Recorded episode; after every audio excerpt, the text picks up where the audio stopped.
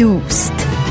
برنامه ای برای تفاهم و پیوند دلها.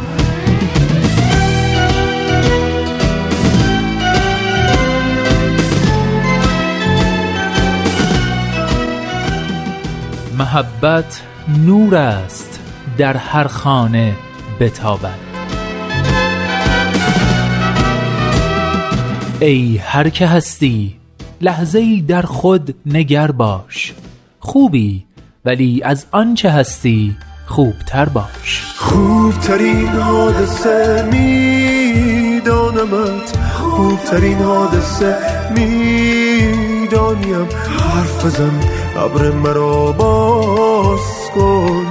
دیر زمانیست که بارانیم. خوبترین حادثه میدانمت. خوبترین حادثه می‌دانیم. حرف بزن ابر مرا باز کن. دیر زمانیست که بارانیم دوستان خوبم سلام. سلام و درود به شما همراهان همیشگی مجله جوانان. شما دختران و پسران و زنان و مردان فارسی زبانی که جوانید چون جوان میاندیشید و بی خیال عدد شناسنامتون جوانی می‌کنید. من نوید توکلیم و امروز پنجشنبه چهارم بهمن ماه سال 1397 خورشیدی. برابر با 24 ژانویه 2019 میلادی 518 همین شماره مجله جوانان رو تقدیم شما عزیزان همراه می‌کنم. به مجله جوانان خوش اومدید.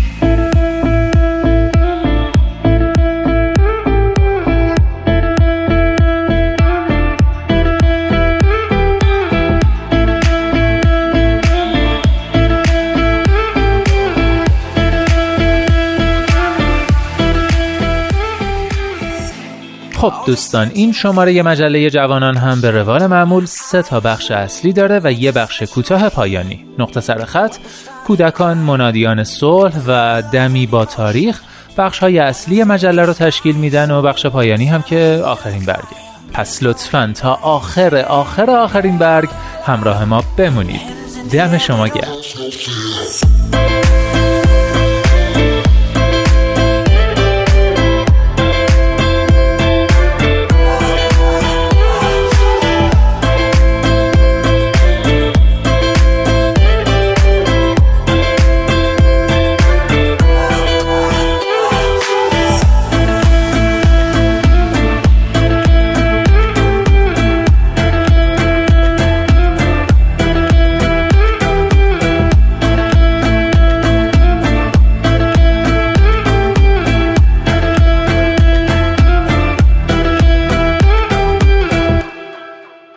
مجله جوانانه. برنامه ای که هدفش چیزی نیست جز پیوند دلها آزادی اندیشه ها و آگاهی شنونده ها در راه رسیدن به این اهداف با نظرات، پیشنهادات و انتقادات خودتون ما را همراهی کنید. از طریق تلفن 201 703 671 8888 صفحه Persian BMS در فیسبوک، گوگل پلاس و توییتر و آیدی Persian BMS Contact در تلگرام.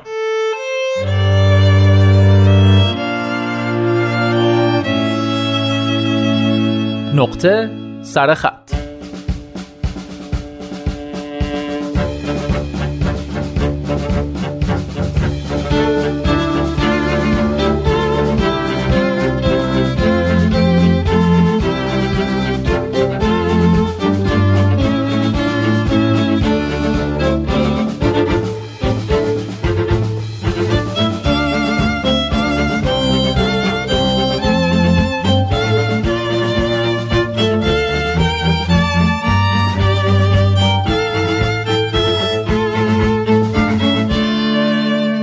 انتظار دارید روزنامه ها بیشتر با چه دست افرادی گفتگو کنند؟ شاید آنهایی که حرفی برای گفتن دارند یا شاید هم آنهایی که تجربه های غنی و عجیب دارند.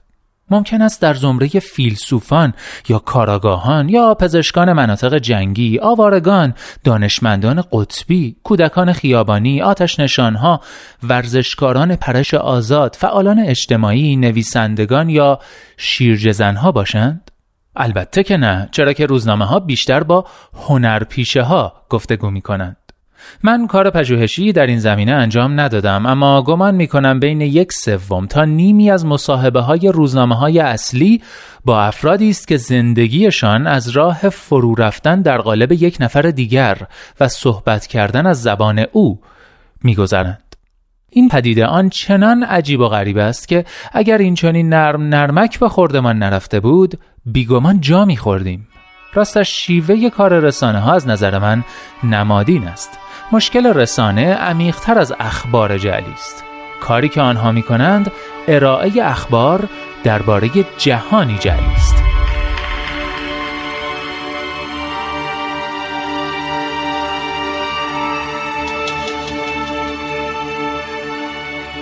بله دوستان بخش ابتدایی یادداشت جورج مومبیو منتشر شده در وبسایت نشریه گاردین رو شنیدید که وبسایت خوب و پربار ترجمان اون رو با این عنوان ترجمه و منتشر کرده. دور نگه داشتن سلبریتی ها از سیاست یکی از وظایف شهروندی ماست. آقای مومبیو یادداشتش رو اینطور ادامه میده.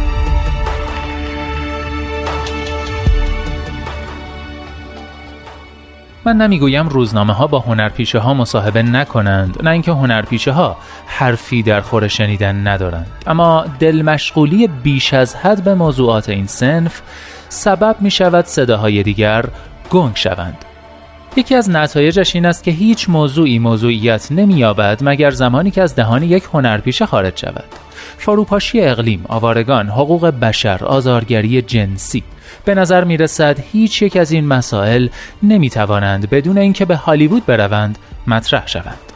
این به معنای کم ارزش جلوه دادن کار هنرپیشگانی نیست که کمک کردند تا توجهات بیشماری به مشکلات جلب شود. به ویژه منظورم زنان برجسته و شجاعی است که دست به افشاگری زدند و جنبش میتو را به راه انداختند. با این حال از یاد نبریم زنان برجسته و شجاع بسیاری نیز بودند که برای گفتن همان حرف به پا خواستند اما چون هنر پیشه نبودند صدایشان شنیده نشد. همه گمان می کنند جنبش میتو یک سال قبل و به دست آنهایی راه افتاد که واینستاین را متهم کردند. در صورتی که این جنبش در سال 2006 آغاز شد و یک فعال اجتماعی به نام تارنا برک نام میتو را بر آن نهاد. او و میلیون ها نفر دیگر تلاش کردند در جایی سخن بگویند که خواه به معنای واقعی یا استعاری زیر نور صحنه نبود.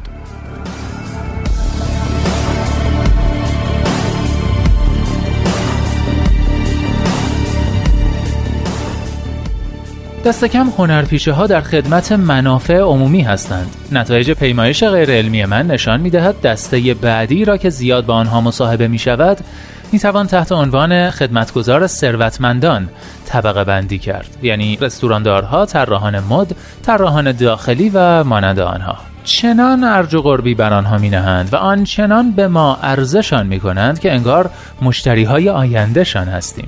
ما در جهانی متظاهرانه زندگی می کنیم جایی که به ما القا می کنند صرفا ناظرانی مات و مبهوت نیستیم بلکه در آن مشارکت داریم.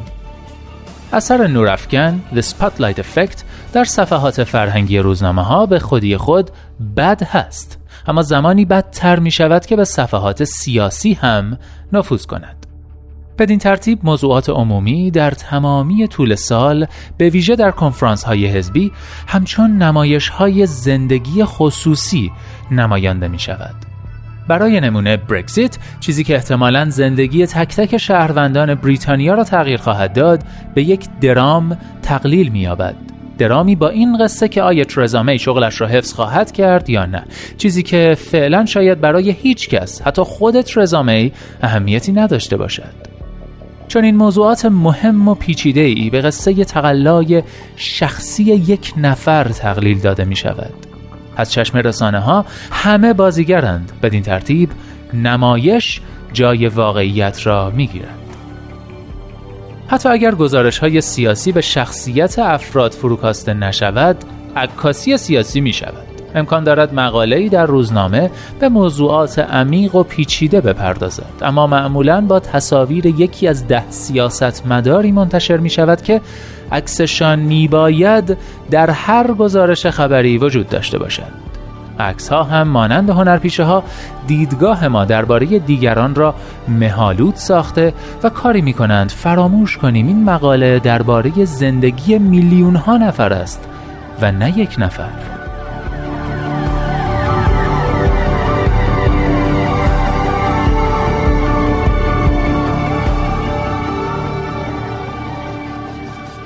ناتوانی رسانه ها در خلاقیت و ژرف نمایی نه تنها ملال آور بلکه خطرناک نیز هست.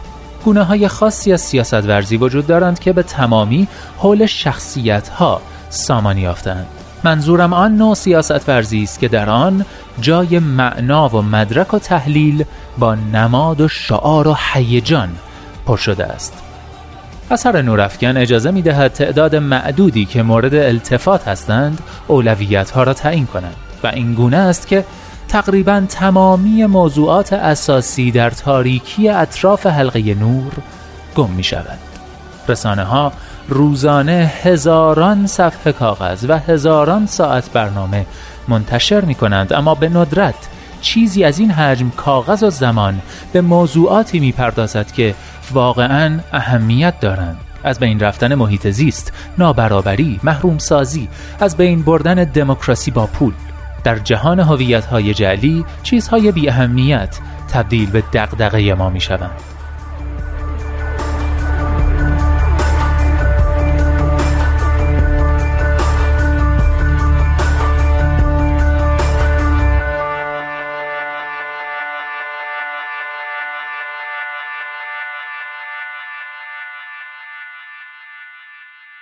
وظیفه تمامی روزنامه‌نگاران این است که نورافکنها را خاموش کنند، پرده ها را کنار بزنند و ببینند چه چیزی در گوشه های اتاق پنهان شده است. داستانهایی از این دست هنوز آنقدر قدرت دارند که حاضران در مرکز نورافکن را مجبور به پاسخگویی کنند. و وظیفه تمامی شهروندان این است که چیزی که دارند می‌بینند را خوب درک کنند جهانی که تصویر می شود با جهانی که در واقع وجود دارد متفاوت است.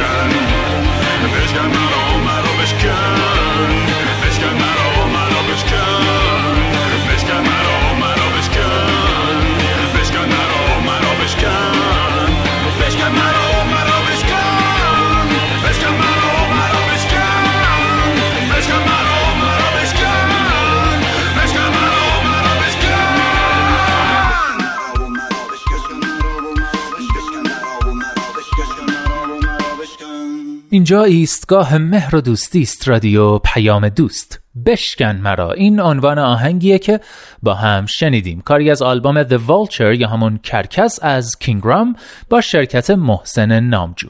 و ما در این بخش قسمت دیگه از برنامه کودکان منادیان صلح آماده پخشه به اتفاق گوش می‌کنیم. کودکان منادیان صلح.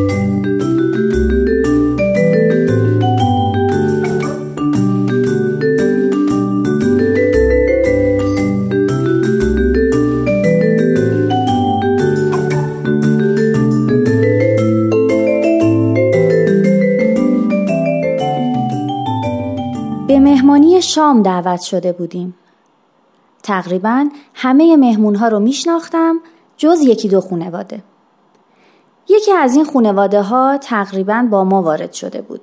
یه پسر لاغر و خجالتی هشت نه ساله داشتن که از همون اول نظر منو به خودش جلب کرد. نیم ساعتی بود که نشسته بودیم و صاحب خونه با چای و شیرینی از ما پذیرایی می‌کرد. کمی با پدر مادرش حرف زدم و نسبتشون رو با صاحب خونه فهمیدم. در تمام مدت صحبت ما پسرک ساکت نشسته بود. فکر کردم نیم ساعت کافیه که پسرشون با محیط خوب بگیره و یخش باز بشه. در حالی که لبخند می زدم رو به پسرک کردم و گفتم عزیزم اسم قشنگ تو به من میگی؟ بدون اینکه سرشو بلند کنه یا به من نگاه کنه با صدای آرومی گفت مجید. هنوز می‌خواستم بپرسم که مجید جان کلاس چندمی؟ که مادرش پرید توی گفتگو ما و گفت مجید من کلاس سومه. خیلی باهوش و زرنگه. درسش خیلی خوبه. ما از بچگی فرستادیمش کلاسای مختلف. کلاس زبان، ریاضی، خیلی کلاسای دیگه. تازه با چرتکم یاد گرفته محاسبات ریاضی سخت رو انجام بده. در حالی که با تحسین به پسرش نگاه می‌کرد گفت ما که همه هم و غم خودمون رو گذاشتیم واسه تعلیم و تربیت این بچه. بارها بهش گفتم تو غیر از درس خوندن کار دیگه ای نداری. تو درس تو بخون هر کلاسی هم که خواستی برو هزینش با ما. خوشبختانه خودش هم بچه خوبیه. نه تو کوچه میره نه با بچه های دیگه بازی می‌کنه. نه مثل خیلی پسرها اهل فوتبال و بازی های پرسر صداست. الحمدلله مثل خیلی از پسرها اهل دوست و دوست بازی هم نیست. یعنی ما اینجوری بارش نیاوردیم. یا درس می‌خونه یا نشسته پای کامپیوتر. دوباره اون حس دلسوزی همراه با خشم به من دست داده بود. یعنی چی بچم بازی نمی‌کنه؟ یعنی چی دوستی نداره و با دوستاش وقت نمیگذرونه؟ آخه یعنی چی؟ چطور به مادرش بگم که بچه سالم بچه یه که رشد همه جانبه داشته باشه؟ آخه زشت نیست همین اولین دفعه که همدیگر رو ملاقات کردیم شروع به نصیحت کنم و معلوماتم رو به رخشون بکشونم؟ به مجید لبخندی زدم و گفتم آفرین مجید جان. ولی می‌دونستم که این نه یک آفرین از ته دل بلکه ادای یک کلمه برای حفظ ادب و عرفه. صاحب خونه از ما دعوت کرد که بریم سر میز شام و گفتگوی ما همینجا تموم شد.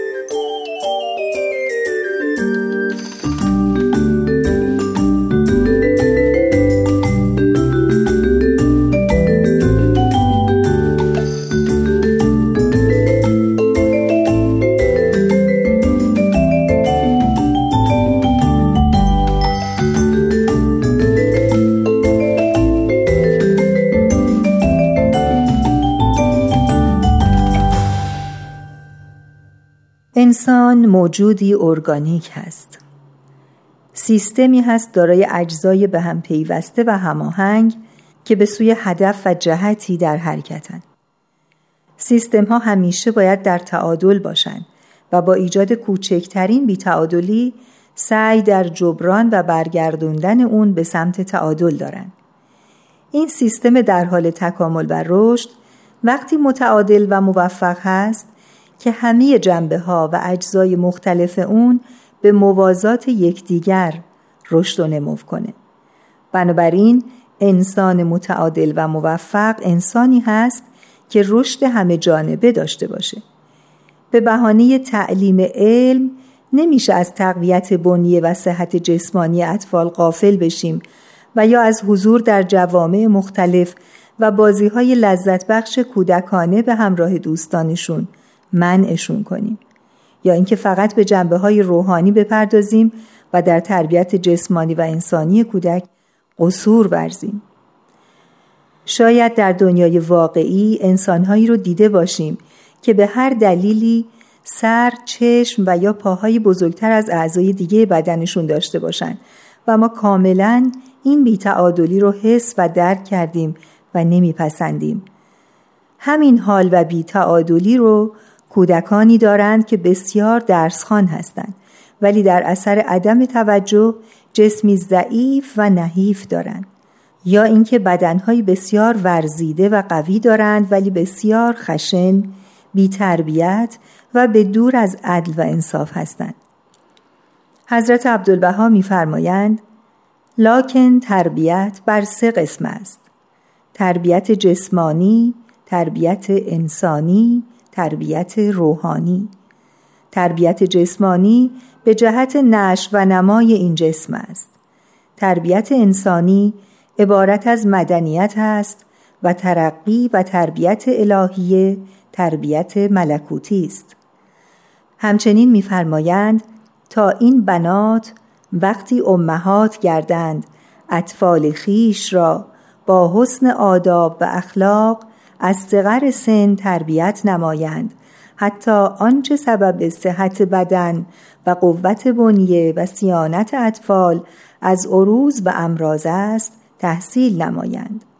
حضرت ولی امرالله میفرمایند حضرت بهاءالله تعلیم و تربیت را یکی از مهمترین عوامل اساسی از برای ظهور مدنیت حقیقی محسوب فرمودند این تعلیم و تربیت برای اینکه کامل و مسمر ثمر باشد باید طبعا جامع شرایط لازمه بوده و نه تنها جنبه جسمانی و اقلانی انسان را مد نظر داشته باشند بلکه وجوه روحانی و اخلاقی او را نیز تقویت و تکمیل نماید. تربیت کودکانی متعادل در جهان نامتعادل کنونی کمک بزرگی هست به رشد انسانهایی که با قدرت و صلابت می‌تونند منادیان صلح باشند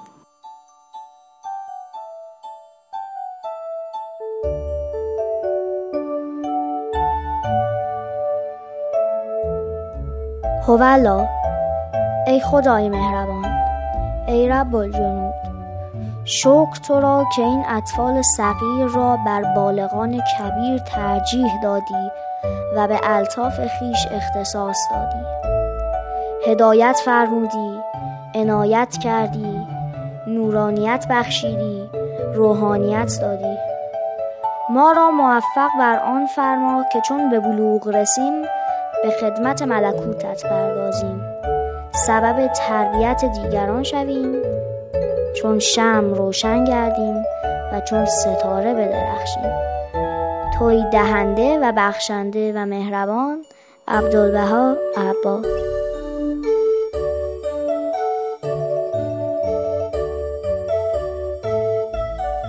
تهیه شده در Persian BMS.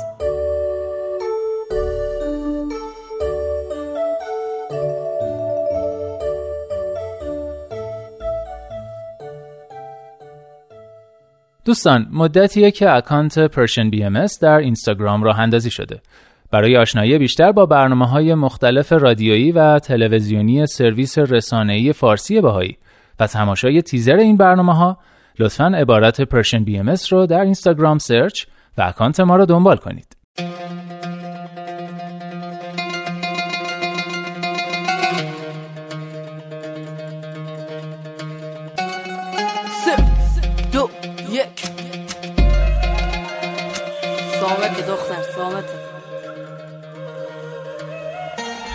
بشما زنایی که تاریخ رقم زدن. چرا کنیم عزتی که داریم عوض بدل مشکل داریم ولی شادیم از هر نظر. چرا باید بترسم تو کوچه تاریک قدم زدن. صورت مادر و کودک تابید از اولم. عشق مادر به بچه جاوید تر از همه. زن نفس سیقلی با کلام شیبا زیبا. سری نقش برای ایفا سوای اینا به یادت بیاد. کنار هر مرد بزرگی اسم یه زن میاد. مسکه یکم زیاد. تاثیر داره هر زن رو هر مرد. باور نکنی باهات می‌کنم شرط بندی اینو که گفتم تشکیل داد از سرفصلی بعد از این چیزایی میگم که هر کسی بفهمه بشکونه واسه سر دست سکوت زن نفس بس بر بدن.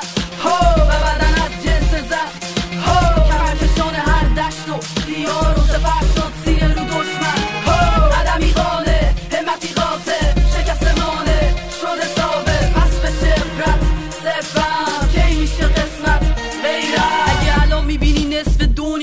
گرگن چون مادر گفتن گوشن عمرن. تو هم اگه داشتی پول و قدرت به پایین دستا نمی‌دادی فرصت. پاینده یه مملکت برمیگرده مستقیم به حرف زن به من تربیت و حس اصلیت و ساخت نفسی از نو.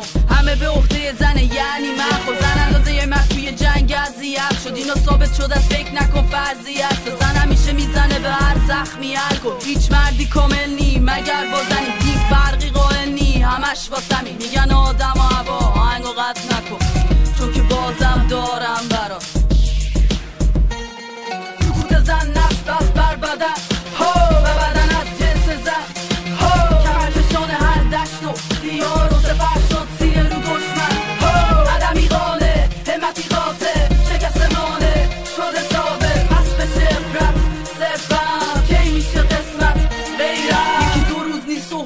صدها ساله که احترام گذاشتن به زن ارزش داره خجالت داره. آره این روزا با یه ماشین خوب ما یه چشمم چشمی با دختر همسایه. بعضی دخترها چه ساده خام میشن غیر از لباس خوشگل چیزی فهمیدن. شما جواهر می‌خواین و علاف اونین. من از هیچکی نمی‌خوام الماس خونی؟ معیار انتخاب زوج باید عوض درک افتخاره جزو استعداده. یه تو بود که فرشته ها بیان استقبال تو چشام اینایی که میگم خب این شانس ما. دخترای خوشگل دور شازده ها. به درون منگر یکم ساده باش. سکوت زن نفس بس بر بدن. هو و بدن از جنس زن.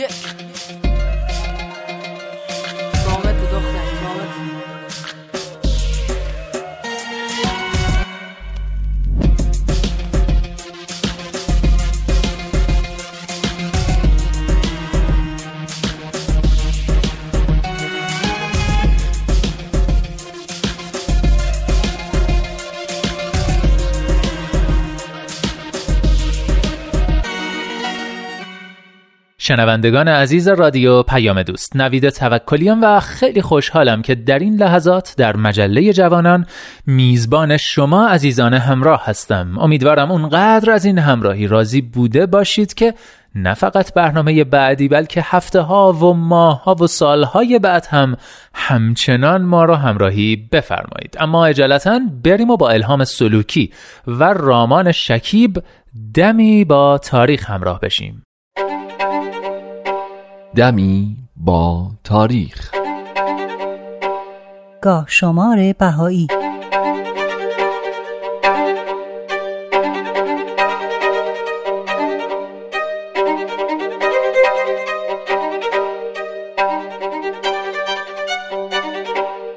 اوایل بهمن 1288 خورشیدی نیمه دوم ژانویه 1910 میلادی اوایل محرم 1328 هجری قمری ترازالله سمندری فرزند شیخ محمد کاظم سمندر و معصوم خانم فرهادی بود که هر دو از خادمان با وفای دیانت بهایی و از خانواده های سرشناس بهایی قزوین بودند.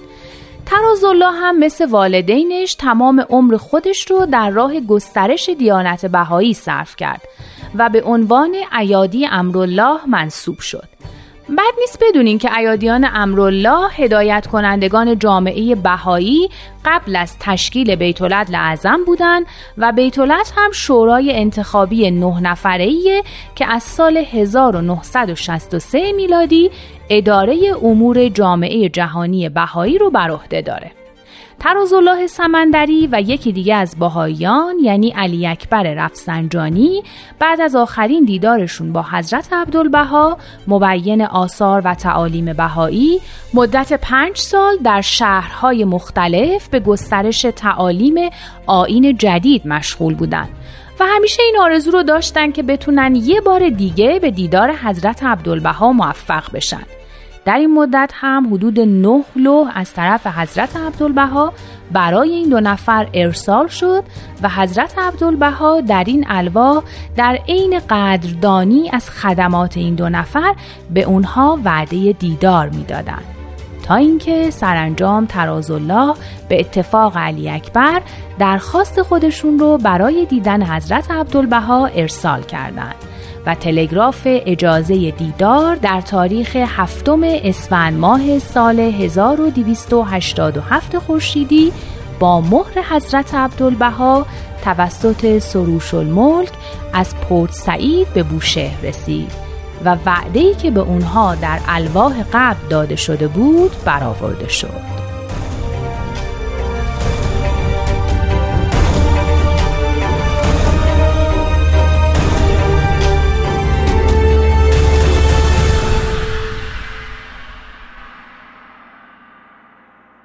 با وجودی که حال ترازالله در اثر مسافرتهای سخت و طولانی چندان مساعد نبود اما به خاطر اشتیاق شدیدش برای این دیدار که در واقع دیدار چهارم او با حضرت عبدالبها بود از راه بمبئی آزم حیفا شدند. الله سمندری و علی اکبر رفسنجانی که پنج سال با او همراه و همسفر بود در نیمه دوم آذر 1288 به حضور حضرت عبدالبها رسیدند و بعد از حدود یک ماه و اندی در اوایل بهمن ماه سال 1288 خورشیدی فرصت حضورشون به انتها رسید و به ایران بازگشتند.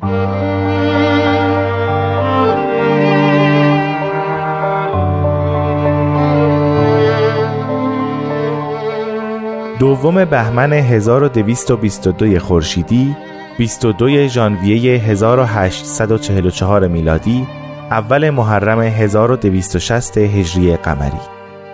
سید کازم رشدی که از علمای معروف شیخیه بود دائما به این موضوع اشاره می کرد که دوره هزار ساله غیبت به اتمام رسیده و زمان ظهور امام قائب نزدیکه.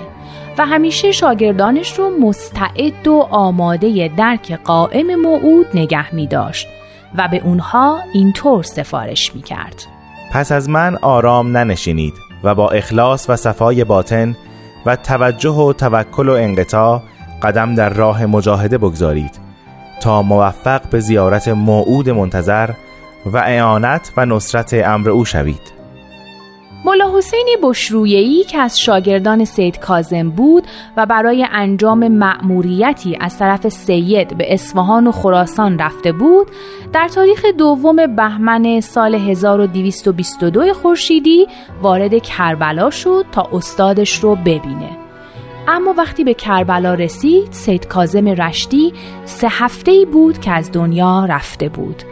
ناراحت از این واقعه دردناک ملا حسین کنار منزل مسکونی سید منزلی رو اجاره کرد و سه روز به سوگواری نشست در این سه روز عده زیادی به ملاقات ملا حسین اومدن و به او تسلیت گفتند چون او رو بزرگترین شاگرد سید کازم مرحوم می دونستن.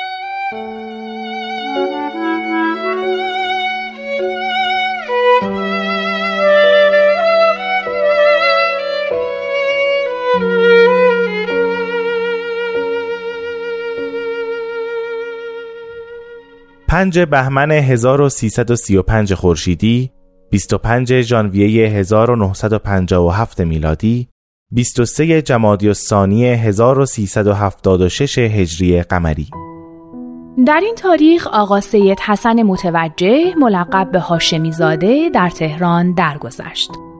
او در سال 1261 خورشیدی در تهران و در یک خانواده بهایی متولد شد. سید حسن هشت سالش بود که پدرش فوت کرد و داییش علی اسگر مسگر او رو پیش خودش برد و به مسگری وادارش کرد. سید حسن از همون کودکی آرزوی تحصیل داشت و چون توی خانواده فقیری بود و تمام وقت مشغول به کار بود هر وقت فرد باسوادی رو می‌دید یکی از حروف الفبا رو از اون می‌پرسید و به این ترتیب بود که تونست الفبا و بعد کلمات و جملات رو یاد بگیره و با همون سواد کمش موفق به نوشتن خط شد. وقتی مادر و داییش استعدادش رو دیدن از جناب نعیم که از بهاییان بنام و شاعران معروف اون دوران بود خواهش کردند تا کمی زبان عربی رو که برای فهم آثار بهایی ضروری بود به او یاد بده. نعیم این درخواست رو به شرطی قبول کرد که سید حسن هم هرچی رو که یاد می‌گیره به کودکان بهایی محلشون یعنی دروازه شاهزاد عبدالعظیم یاد بده. چون در اون زمان کودکان بهایی رو به مکتب راه نمی‌دادن و توی راه هم اونا رو اذیت می‌کردن. به این ترتیب روز به روز بر تعداد شاگردان سید حسن اضافه شد تا اونجا که حتی فرصتی برای تحصیل خودش نمیمون والدین اون بچه ها برای تقدیر از حسن خدمات او عریضه‌ای به حضرت عبدالبها فرستادن و ایشون هم لوحی به افتخارش صادر کردن و همین لوح هم سید حسن رو در تلاشش برای تعلیم و تربیت اطفال مصممتر کرد. سید حسن متوجه در زمینه برگزاری کلاس های مخصوص اطفال بسیار کوشا بود و به اتفاق چند نفر از شاگرداش جزوات درسی مخصوص اطفال تهیه کرد و اسم اونها رو جزوات دروس اخلاق گذاشت که علاوه بر آموزش فضائل و نکات اخلاقی آیات و مناجات هایی رو هم از آثار بهایی به اطفال یاد می‌داد. پس در واقع جناب متوجه بانی کلاس های درس اخلاق در جامعه بهایی بوده. آقا سید حسن متوجه علاوه بر آموزش اطفال سفرهای زیادی رو هم به شهرها و مناطق مختلف انجام داد تا پیام آین بهایی رو به گوش سایر مردم جهان هم برسونه.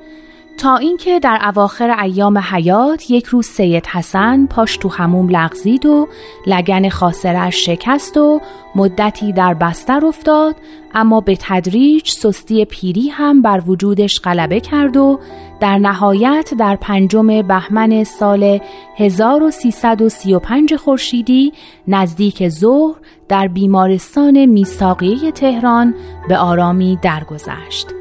پیکر او با نهایت احترام در گلستان جاوید یا همون گورستان بهایان در تهران به خاک سپرده شد و وقتی خبر درگذشتش به شوقی ربانی ولی امر دیانت بهایی رسید به وسیله تلگرافی این بیانات رو در حق او ادا کردند. بازماندگان و منتصبین متوجه را اطمینان دهید که برای ارتقاء روح آن متساعد الله در ملکوت ابها از صمیم قلب دعا می کنم خدماتش جلیل و شایان تقدیر است. شوقی.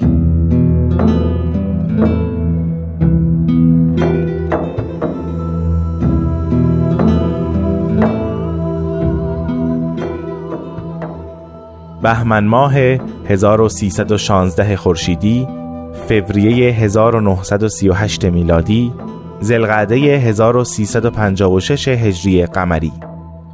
حسین بک کوچالینسکی در شهر یولاخ قرهباغ به دنیا آمد و در دوران جوانی به واسطه استعداد فطری و رقبتی که به کسب علم و جستجوی حقیقت داشت اطلاعات وسیعی در مورد دیانت بهایی به دست آورد و در نهایت در شهر بادکوبه توسط میرزا حسین زنجانی و آین بهایی ایمان آورد.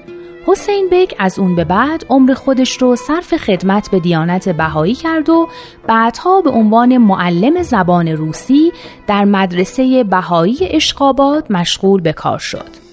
تا اینکه مدرسه بهایی به دستور دولت تعطیل شد و حسین بک هم به خاطر بهایی بودن از حق تعلیم و تدریس در سایر مدارس هم محروم شد. در بهمن ماه سال 1316 مطابق با فوریه 1938 کوچرلینسکی در راستای مبارزه همه جانبه حکومت کمونیستی شوروی با همه ادیان و مذاهب دستگیر و برای مدت نامعلومی بدون داشتن حق مکاتبه با اشخاص به سیبری تبعید شد. قدسی خانوم همسر حسین بک در این مدت تمام سختی ها رو تحمل کرد و به تربیت تنها دختر خردسال خودش و سه دختر دیگه حسین بک که یادگار ازدواج اول اون بودن مشغول بود و همیشه منتظر بود تا خبری از شوهرش به او برسه. تا اینکه در سال 1944 دوائر دولتی خبر وفات حسین بک رو بیش از یک سال بعد از درگذشت ایشون به قدسی خانوم اعلام کردند.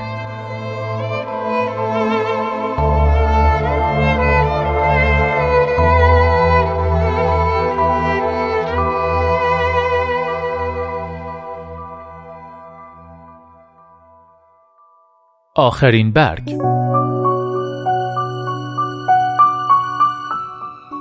تعبیری زیبا و شاعرانه از خداحافظی سروده حسن آذری.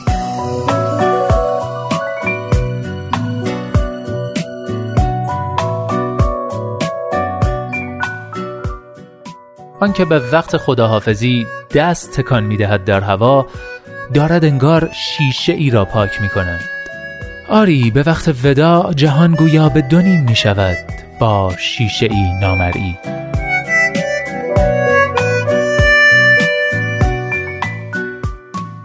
هر جا هستید دلهاتون شاد اندیشتون آزاد و آگاهی و بیداری نصیبتون باد. من نوید توکلی هستم و امیدوارم که نور امید در دلهاتون هیچگاه خاموشی نگیره. به قول شاعر چه شب تاریک است دل قوی دار سحر نزدیک است.